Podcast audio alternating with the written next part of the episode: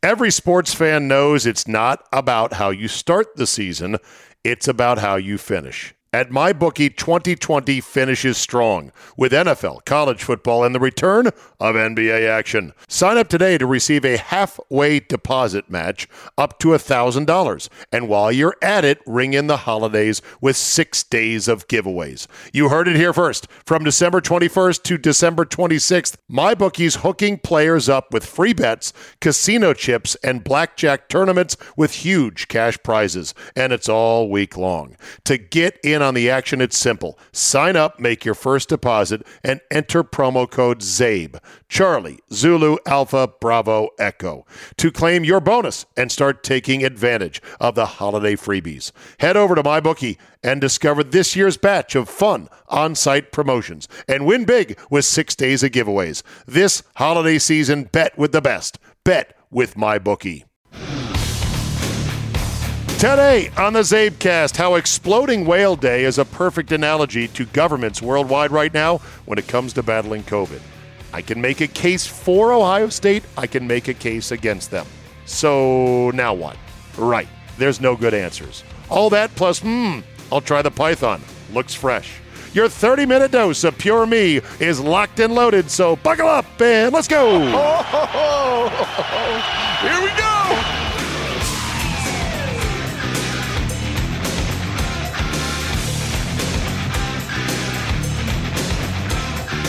Tuesday, December 22nd, 2020. Thank you for downloading the case for Ohio State. I can see it from both sides. There is much anger that Ohio State was pretty much given the silver platter ride. Excuse my phone there.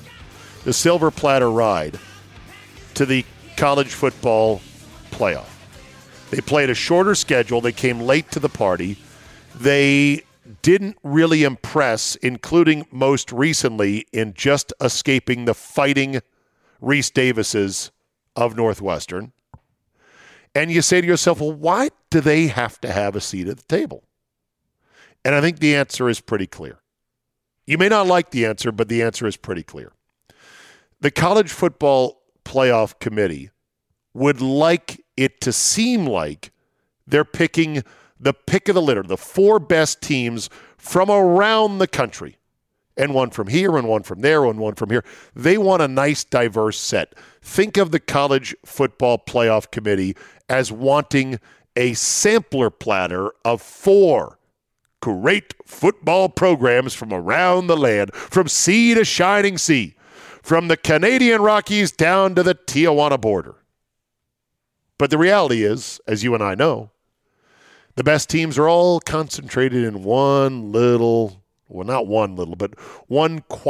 of the country. Why, that's right, the Deep South. Finally figured out what we have down here, which is an abundance of passion and commitment for tackle football. And it does shine through. Sure, I can make a good argument, and some have, for Texas A&M instead of the Ohio State University or perhaps Notre Dame University. You can make an argument against Texas A&M, which I have heard as well. But I think it comes down to this simply. They didn't want to put two SEC teams in unless there was an overwhelming and compelling reason to do so. Now, Florida, having stood in there and traded blows with Alabama,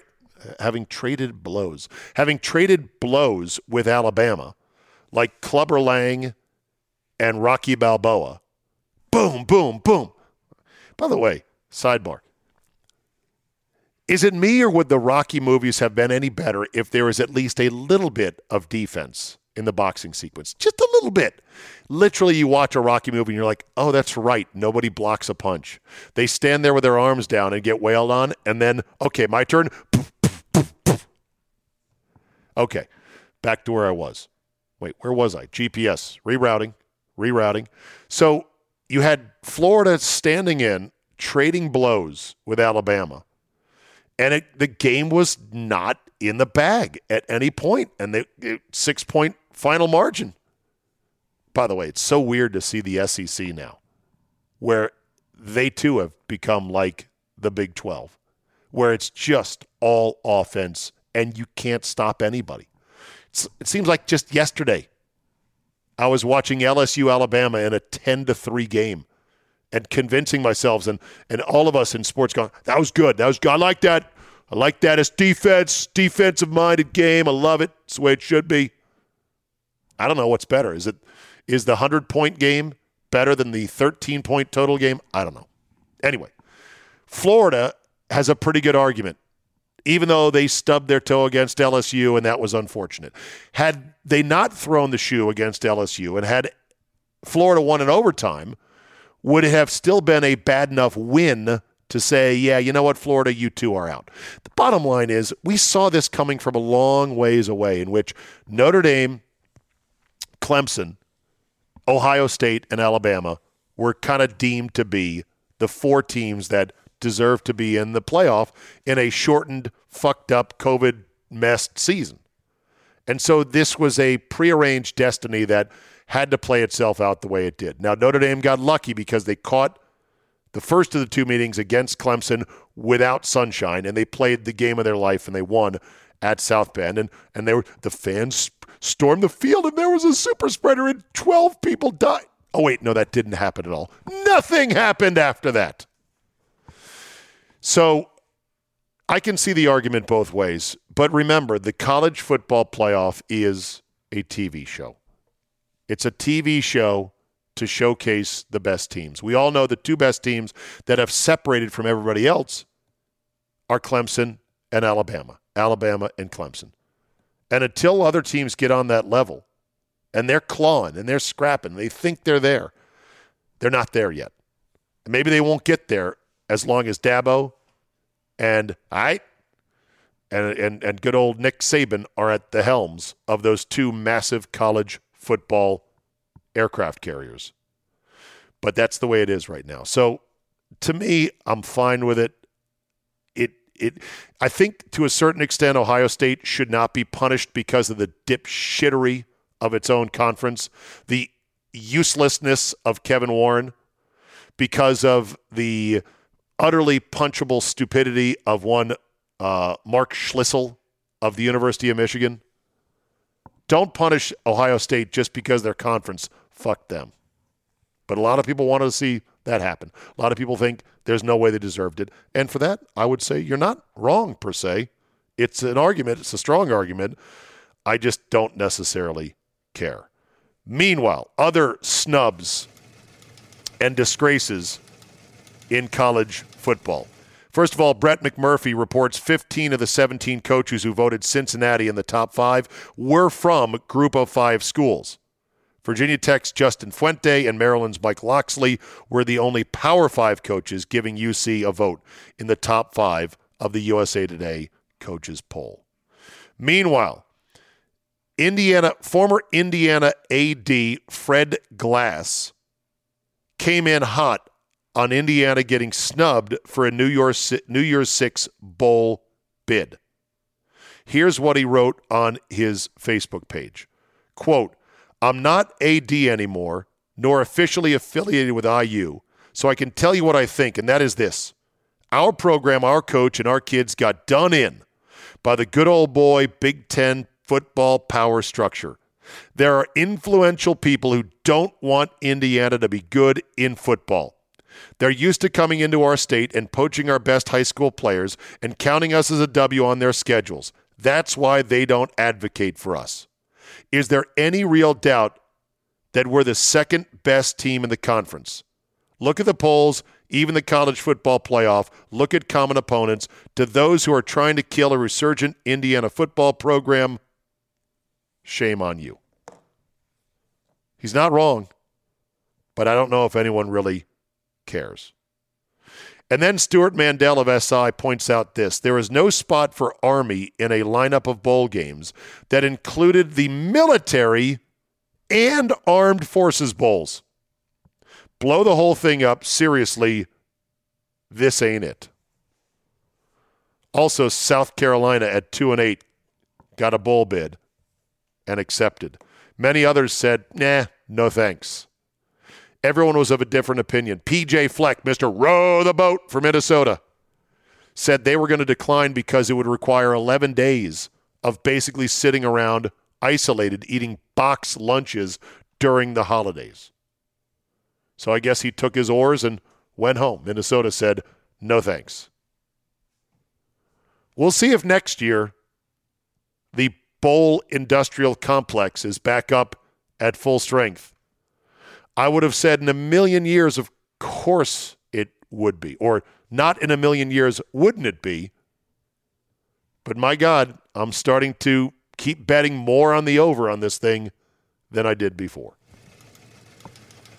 There's a new story out about the Boeing 737 MAX airplane. And by the way, positive feedback continues to roll in for my podcast with my friend Tim Baggett, pilot, former pilot for the U.S. Customs Agency. Too much feedback to really even read. I was going to go through and compile it and pull some. I mean, I have well over 100 emails from people saying, he was great. Let's have him back on again. And I'm like, we will, but let's not overdo it just yet. Anyhow, there's a story out about the Boeing 737 MAX, which is now being reintroduced to airline fleets around the world. And Tim sent me this report, I guess co-sponsored by Boeing and the government, and I guess it wasn't very flattering in a number of ways. Basically, and I said, Tim, I can't read this. I don't understand. This is too much. TLDR, summarize it for me, will you? Or just send me an article that explains what they found. I did find an article that did explain it, and it was basically like this. The FAA was coaching up pilots when they were doing their revised training on the 737 MAX, which was apparently a big no-no. You're supposed to throw pilots in the simulator, throw shit at them, and have them figure out what's going on with the plane, because, hello, that's what's going to happen when they're actually in the air with 200 souls on board. Instead, they're like, no, hit right aileron. There you go. Okay, good. All right, I'm back out again. Apparently, that's a big no-no. Also, Boeing has agreed to hire and embed 737 MAX-only pilots with their airplanes that are distributed throughout the world on various commercial airline fleets. Now, that seems like a good idea. Like, hey, just to further reassure you, John Q. Public, we have a pilot who's designed to fly this thing. He's trained specifically. He knows how to fly this thing. And you say, oh, that's reassuring. And then you go, but wait a minute. You're saying this plane is too dangerous for a otherwise regularly certified and trained 737 pilot to fly. So it's almost like saying this is the meanest, nastiest bull in the entire stable. But don't worry, we got the best rider who knows how to handle it. He's specifically assigned to this Brahma bull of an airplane. Good luck with that. That's all I can say. I have an even better guy for air crashes. He is the brother of my longtime listener and friend Rick DeLisi, who I played golf with a couple summers ago as part of a radio promotion. And he brought his brother with him. And we talked airline shit and disaster shit all the time. And apparently I've been given, he said that I can get a VIP tour of the hangar where they investigate plane crashes outside Dulles Airport. And you better goddamn believe it. I will take him up on that if I'm allowed. And he said his brother would do the podcast. So I've put a feeler out to that. Hopefully we can get that done. Digital confusion. So here at this wonderful little retreat, they don't have traditional cable TV. They do, but it's all fucked up. Normally, you go somewhere on vacation, you get a cable TV guide that's on screen that shows the channels, shows the programs. You become dependent on that, right? This is apparently internet-driven, and so therefore, it has no program guide, and you don't know where the channels are, making it even more fun here on vacation. They have the numbers. The channels are literally everything from 3-1, 3-2, 4-1, 4-5, 5- all the way up through the 10s and the 20s and the 30s and the 40s. Then there's a big chunk of music only from the 50s to the 70s. And then you go up to the thousands, and it appears to be delivering on channel 1000-10 some internet show. which is not even a cable TV network. It's just being pulled from the digital stream. It's all such a mess. Anyway, I was then looking to show Charlie Brown Christmas for the family, and I knew it existed on Apple TV Plus. And I had to first then say, okay, I guess I've got to subscribe. So I start to go to subscribe on my phone, and I'm like, this is stupid. I don't want to thumb peck into my phone every little detail, what's your email address? So I go to my laptop, my new MacBook Air, which, by the way, with the M1 Apple chip, such a great laptop. And as I go to log in, thankfully the Matrix knows everything about me, and they say, oh, with your new computer purchase, you get Apple TV Plus for an entire year. Free. Hallelujah. Sign me up. Good to go.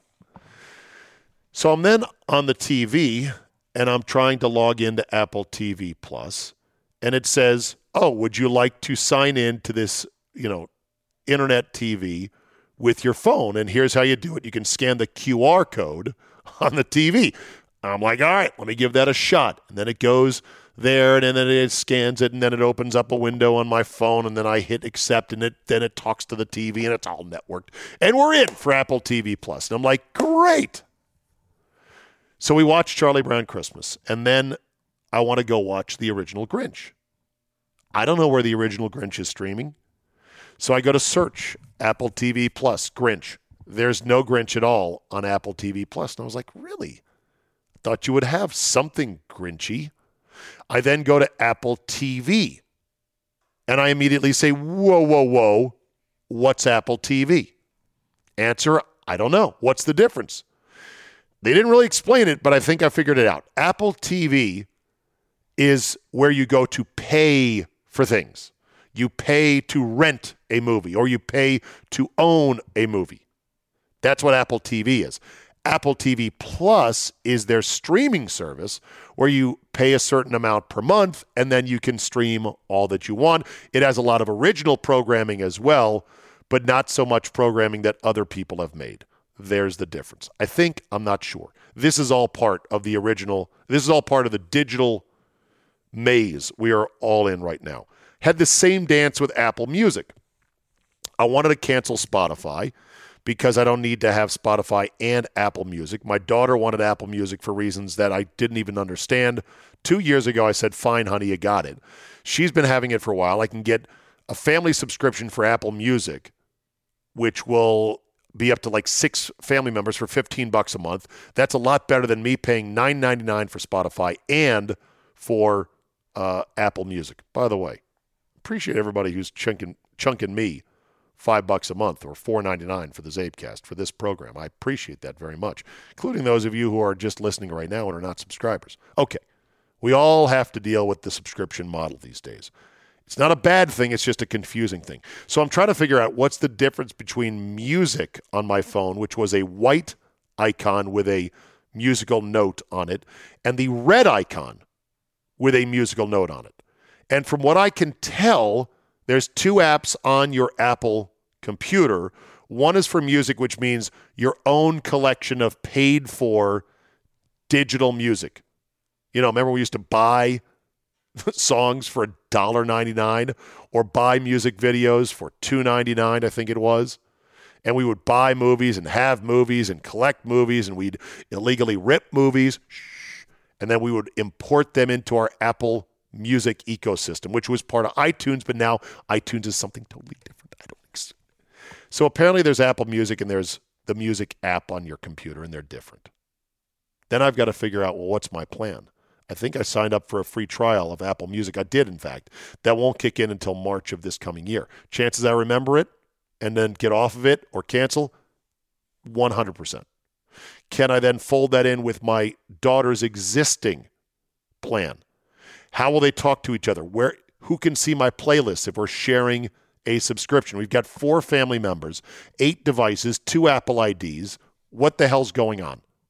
Does anybody know? Nobody knows. This is the world we're living in, and I can already hear Sally's voice cackling over my shoulder in the background.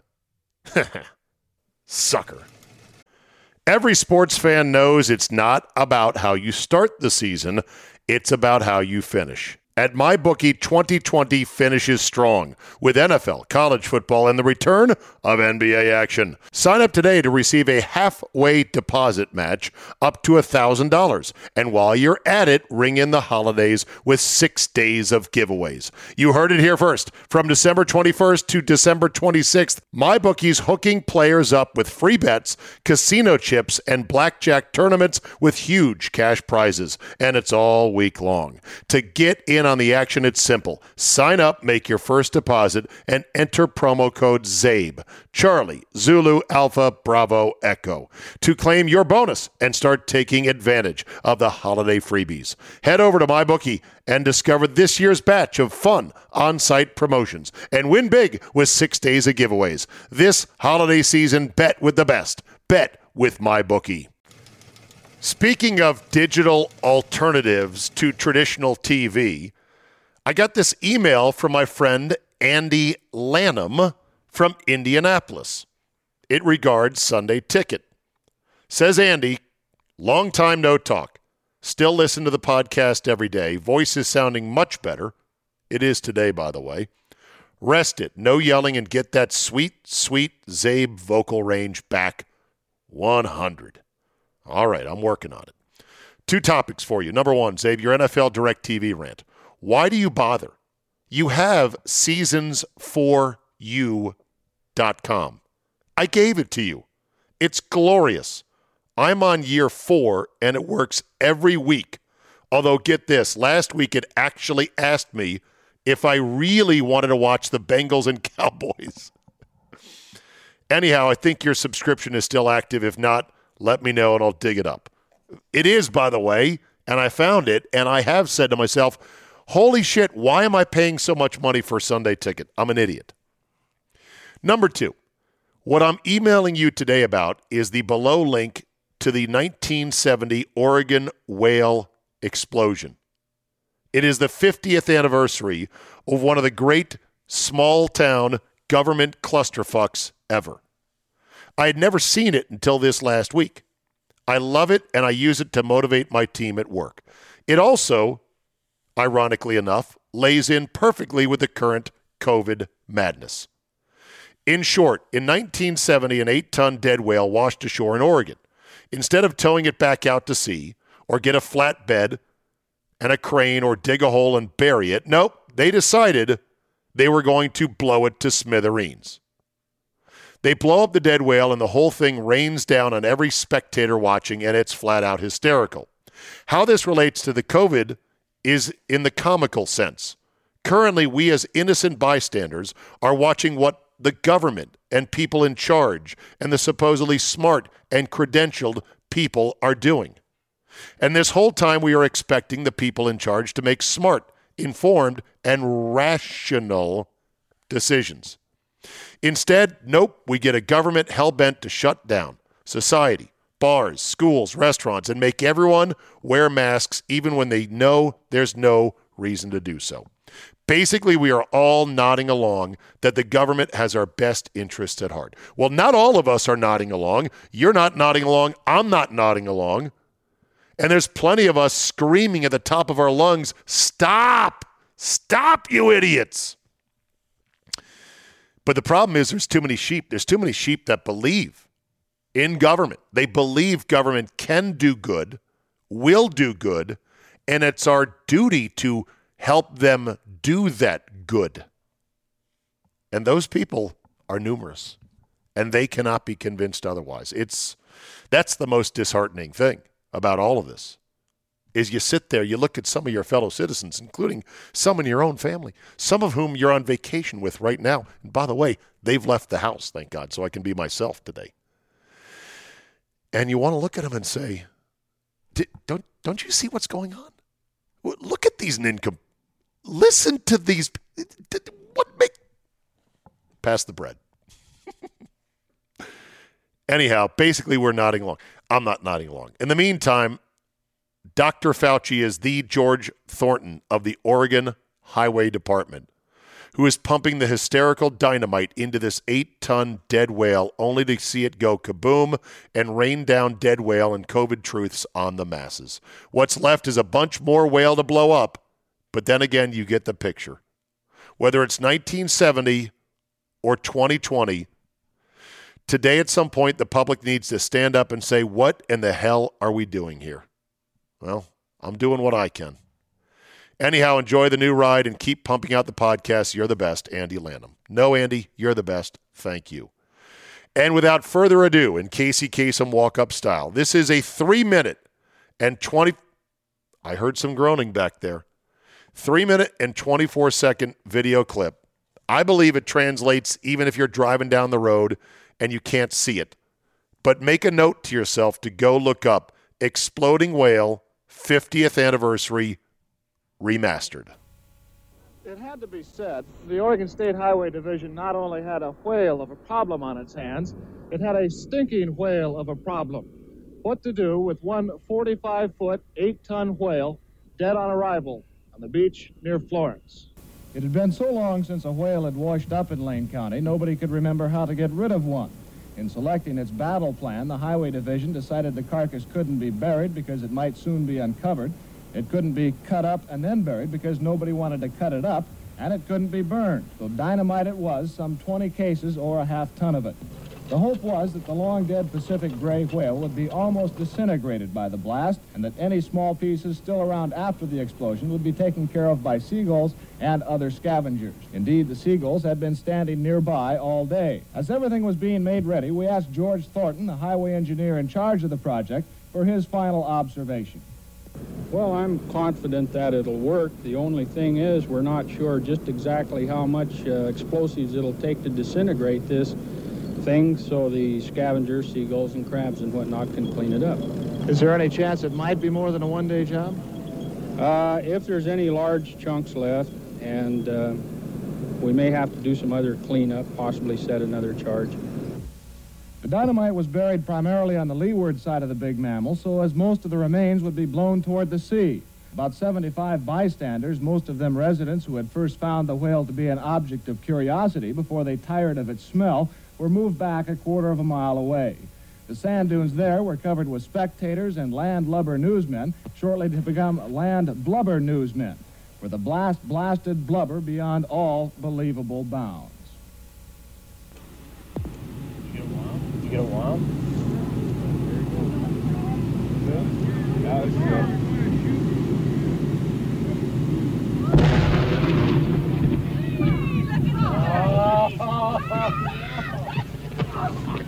All right, Fred, you can take your hands out of your ears. Here comes cases of money. Our cameras stopped rolling immediately after the blast. The humor of the entire situation suddenly gave way to a run for survival as huge chunks of whale blubber fell everywhere. Pieces of meat passed high over our heads while others were falling at our feet. The dunes were rapidly evacuated as spectators escaped both the falling debris and the overwhelming smell. A parked car over a quarter of a mile from the blast site was the target of one large chunk, the passenger compartment literally smashed. Fortunately, no human was hit as badly as the car. However, everyone on the scene was covered with small particles of dead whale. As for the success of the effort, well, the seagulls who were supposed to clean things up were nowhere in sight, either scared away by the explosion or kept away by the smell. That didn't really matter. The remaining chunks were of such a size that no respectable seagull would attempt to tackle anyway. As darkness began to set in, the highway crews were back on the beach burying the remains, including a large piece of the carcass which never left the blast site. It might be concluded that should a whale ever wash ashore in Lane County again, those in charge will not only remember what to do, they'll certainly remember what not to do. It's so good. By the way, the writing and delivery from this particular newsman, and I'd like to give him a shout out, although I'm sure he's long since dead, is the epitome of efficiency and style. Paul Linneman, apparently it was, that did the original reporting for KATU-TV. Just very snappy, very efficient, words on point, no meandering sentences, bing, bing, bing, bing. walked you through the whole thing. I love how they asked the guy, so is this a possibility this would be more than a one-day job? He's like, nah, I doubt it. This will blow this thing to smithereens. Why was the highway department in charge of this? What do highway guys know about a whale and what happens when you try to blow it up? And how come nobody else was there to go, I see some problems. 8 tons of dynamite. It's going to throw chunks of whale weighing upwards of 40 to 50 to maybe 100 pounds, hundreds of yards in the air. And then it's going to land on somebody or something. They're lucky they didn't kill anybody. The car that was damaged, was fucking destroyed, crushed. And it's a small example in which these were the experts. These were the people in charge. This was their plan. Nobody sought to say, well, here's another problem. What should have been done, and I don't know why they don't do this, I guess if you got the equipment, you could bury it. I guess if you got the equipment, you could haul it out to sea. I'm trying to think, you could probably, you'd have to affix some sort of a rope or a chain or a net that has a long enough lead for a strong enough boat that's beyond the waves that could then pull it off the beach and into the water. But who's to say it wouldn't just wash ashore again? And burying it, I don't know, you have to dig a deep enough hole in the sand. Why not just leave it? It wasn't exactly in a part of a beach, it looked like, that was next to a resort. If the whale was going to stink so bad and there was nearby hotels and it was going to make the beach uninhabitable to a popular tourist destination, then okay, maybe you got to do something with it. Otherwise, leave it. But that's the thing about doing nothing. It is always very underrated.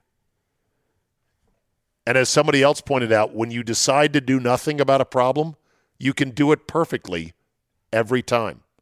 When you decide to do something, even if it is the right thing, and in this case, blowing it up was the wrong thing, you can't always do it perfectly. In fact, there's a variety of things that could and will go wrong.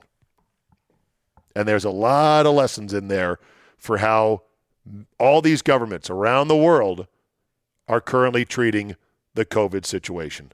They're blowing up the whale, and it's not going well.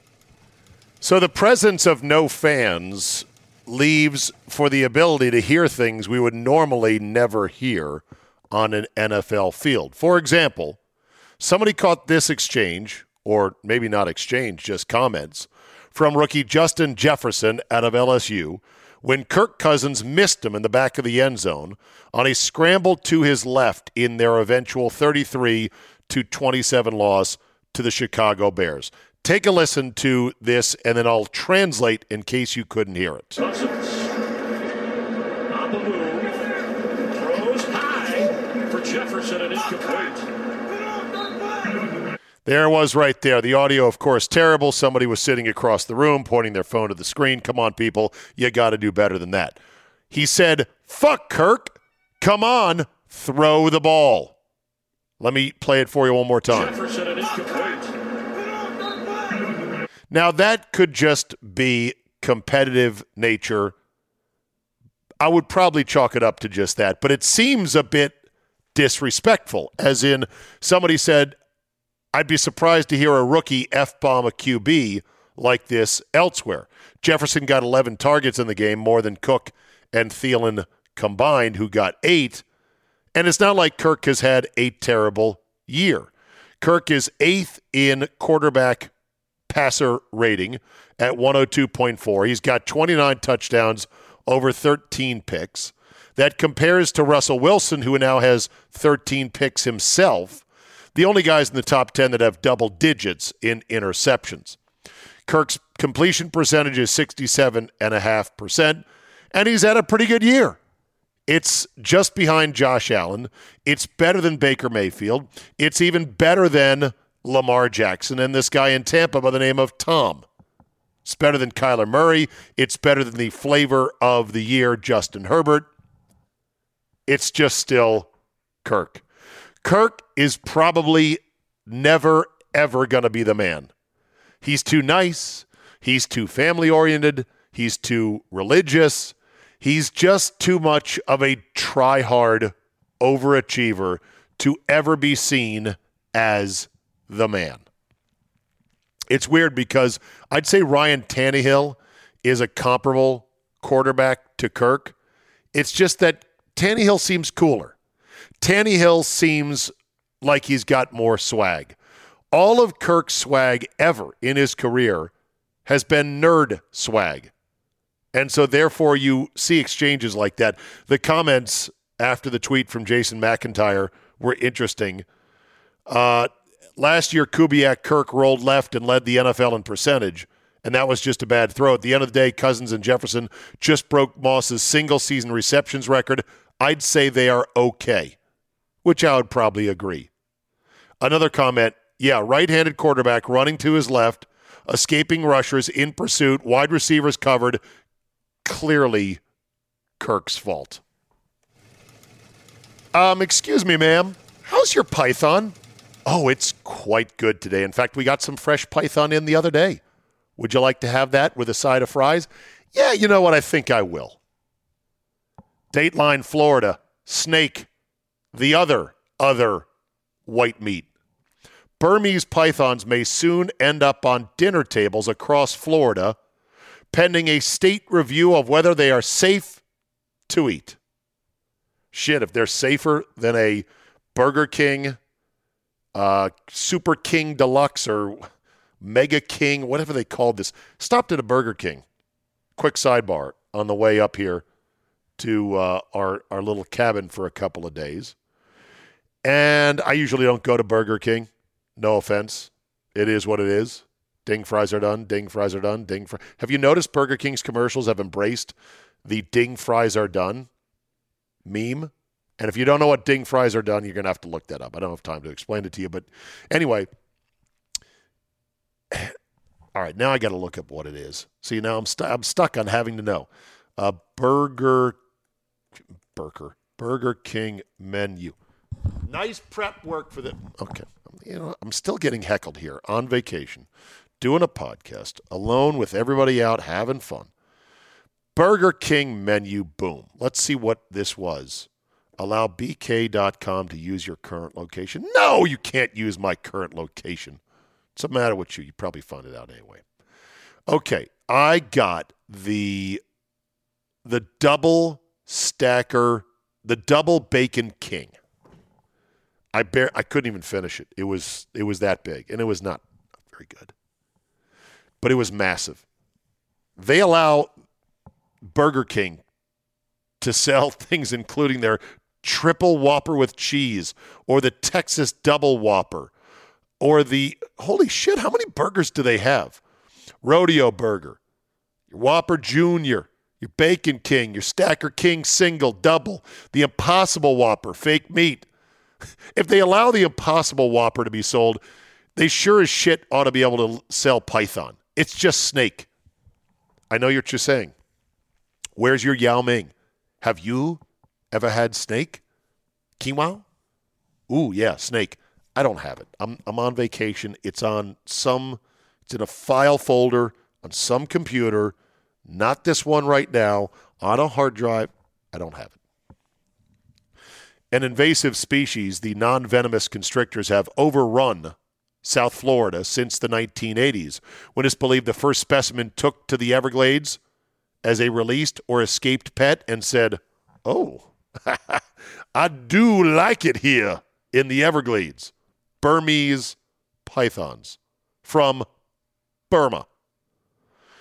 The Florida Fish and Wildlife Conservation Commission already encourages locals to humanely kill any of the massive reptiles, among the largest snake species in the world, commonly reaching up to 16 to 23 feet long. But now that meat could have a use, with the Florida Wildlife Commission and Florida Department of Health reviewing whether mercury levels in the snakes are low enough for human consumption. The government's contractor program for killing these beasts include paying people for every python they bag. We can't make enough luggage based on the meat or based on the skin. We can't make enough wallets, can't make enough boots, can we? The program's manager told CNN that snake-starved Floridians might not want to get their hopes up, however, saying mercury is a natural occurring element in the environment and it's high in the Everglades. Mercury bioaccumulates in the environment, and you will find high levels of it at the top of the food chain where pythons have unfortunately positioned themselves. Snake tastes like gator, tastes like frog, tastes like just about everything else. Tastes like all meat. So I guess you're just going to do your sound bites by yourself. Yeah, that's pretty much it. Let me end on this. The beauty and the madness of the NFL was seen in one Sunday this week, in which two games had such different outcomes, despite the teams at home having huge point spread differences. The Jaguars were 13-point underdogs on the road at Baltimore, and they got smashed, giving up 40 points and failing to cover the spread by a wide margin. Meanwhile, the Jets were 17.5-point underdogs to the Rams on the road, and they end up winning outright. That, my friends, is the NFL in a nutshell. Any given Sunday is the truest thing ever. And the way the Jets have screwed up their pursuit of a potentially generational quarterback, I think could go down as one of the all-time debacles in NFL history. If Sunshine Lawrence is as good as people think he will be, and if the Jaguars don't do something dumb themselves, and if they take Lawrence and they turn around their franchise. By the way, they've got 8 draft picks, I think, in the first couple of rounds. They've got a shit ton of draft picks. They've got a lot of salary cap space, and they could be on the move. Of course, they said this about Miami, and Miami is better this year for sure. And Tua, we'll see about Tua as he continues to develop. But it's no guarantee the Jaguars will turn it around despite having all these draft picks and all this money, and if they get Trevor Lawrence. But my God, if I were a Jet fan, I would be apoplectically pissed off in total disbelief that they went and did this. And I did not watch the game yet. I'm going to try to watch the condensed version today while on vacation here screwing around. But to me, if I'm an NFL owner, I don't care what the league would fine me. I don't care how angry the locker room might be. I would literally deactivate every fucking starter I had, and I would clear the decks of practice squad players, and I would throw them out there to the wolves for the final 3 weeks and say, what? I would just giving our young guys a chance, giving them some opportunity here. What is this a problem? You know, we're not going to make the playoffs. I wouldn't give a shit about what anyone said. Even if the commissioner said, you can't do this, we're going to fine you. It's just amazing that the NBA, in which you don't have the dynamic really anymore of where one player can totally change the fortunes of your franchise, at least not an obvious player at the top of the draft. Certain guys like Giannis are players who appear in the middle of the draft who turn out to be, wow, this guy can turn your franchise around. It's not like that in the NBA. And the NBA and their players routinely, and their teams routinely bench multiple starters for no reason other than load management. The notion that the NBA would do this with a lottery as well, by the way, that's the other thing too. You could have the next LeBron James, easy franchise turnaround guy, and yet you're not guaranteed to get him because there's a lottery. It's a weighted lottery, but it's still a lottery. The NFL doesn't have that. The NFL has a system in which the quarterback is so overly important, and there are so few of them who are really, really good. And it's so easy to see the ones that are special and different and holy shit, look at this guy coming down the pike. And you had a situation where the Jets had it in their grasp and they've now fucked it up because #Jets. I don't care what the commissioner would do or what the pundits would say or if one of my own linebackers who fought his ass off for 14 games. I don't care if Frank Gore was ready to come to my house with the entire football team to threaten my family as the owner for pretty much throwing them to the wolves with practice squad players and deactivating everybody, I would have done it. Because you know what? If Trevor Lawrence is all that, the next 12 years, you're not going to remember the fact you tanked it in the final 2 weeks of the season. All right. That is a better podcast today than yesterday. And I thank you for downloading and having faith with me. My voice sounds better. It was a good idea to have the family out of the house. It's just me and the dog, Tucker. Tucker, boy, what you doing over there? I wish you could see him right now. He's such a good boy. He really is. He just likes people and sitting on the couch and petting them. He's so soft and nice. Okay, enough about my dog. Don't forget, we're still taking people on for Sunburn Bowl 2. Come on, join us in Mexico this February. It's going to be the trip of a lifetime. Go to or call Travel Leaders, 833-TL-TRIPS, and inquire. That includes people who don't live in and around Milwaukee and or Wisconsin. You want to bet on some games just a little bit here or there to make it interesting? MyBookie is the place to go. They've got Christmas promotions going on all week long. So go to MyBookie.com, sign up for an account today, and dabble and have fun.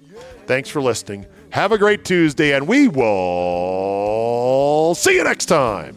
Such spirit through the air.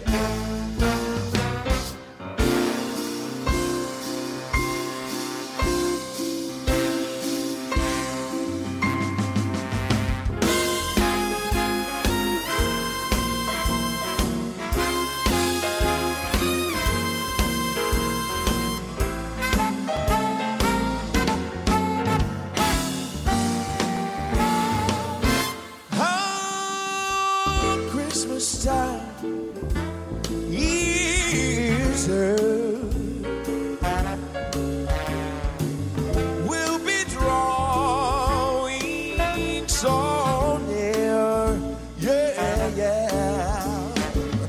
Oh, that we could always sing such spirit through the air.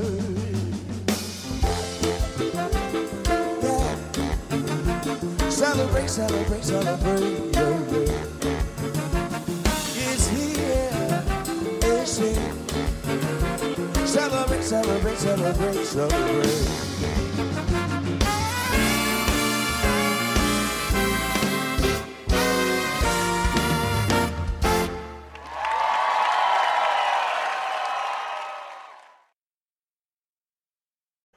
Every sports fan knows it's not about how you start the season, it's about how you finish. At MyBookie, 2020 finishes strong with NFL, college football, and the return of NBA action. Sign up today to receive a halfway deposit match up to $1,000. And while you're at it, ring in the holidays with 6 days of giveaways. You heard it here first. From December 21st to December 26th, MyBookie's hooking players up with free bets, casino chips, and blackjack tournaments with huge cash prizes. And it's all week long. To get in on the action, it's simple. Sign up, make your first deposit, and enter promo code ZABE, Charlie, Zulu, Alpha, Bravo, Echo, to claim your bonus and start taking advantage of the holiday freebies. Head over to MyBookie and discover this year's batch of fun on-site promotions and win big with 6 days of giveaways. This holiday season, bet with the best. Bet with MyBookie.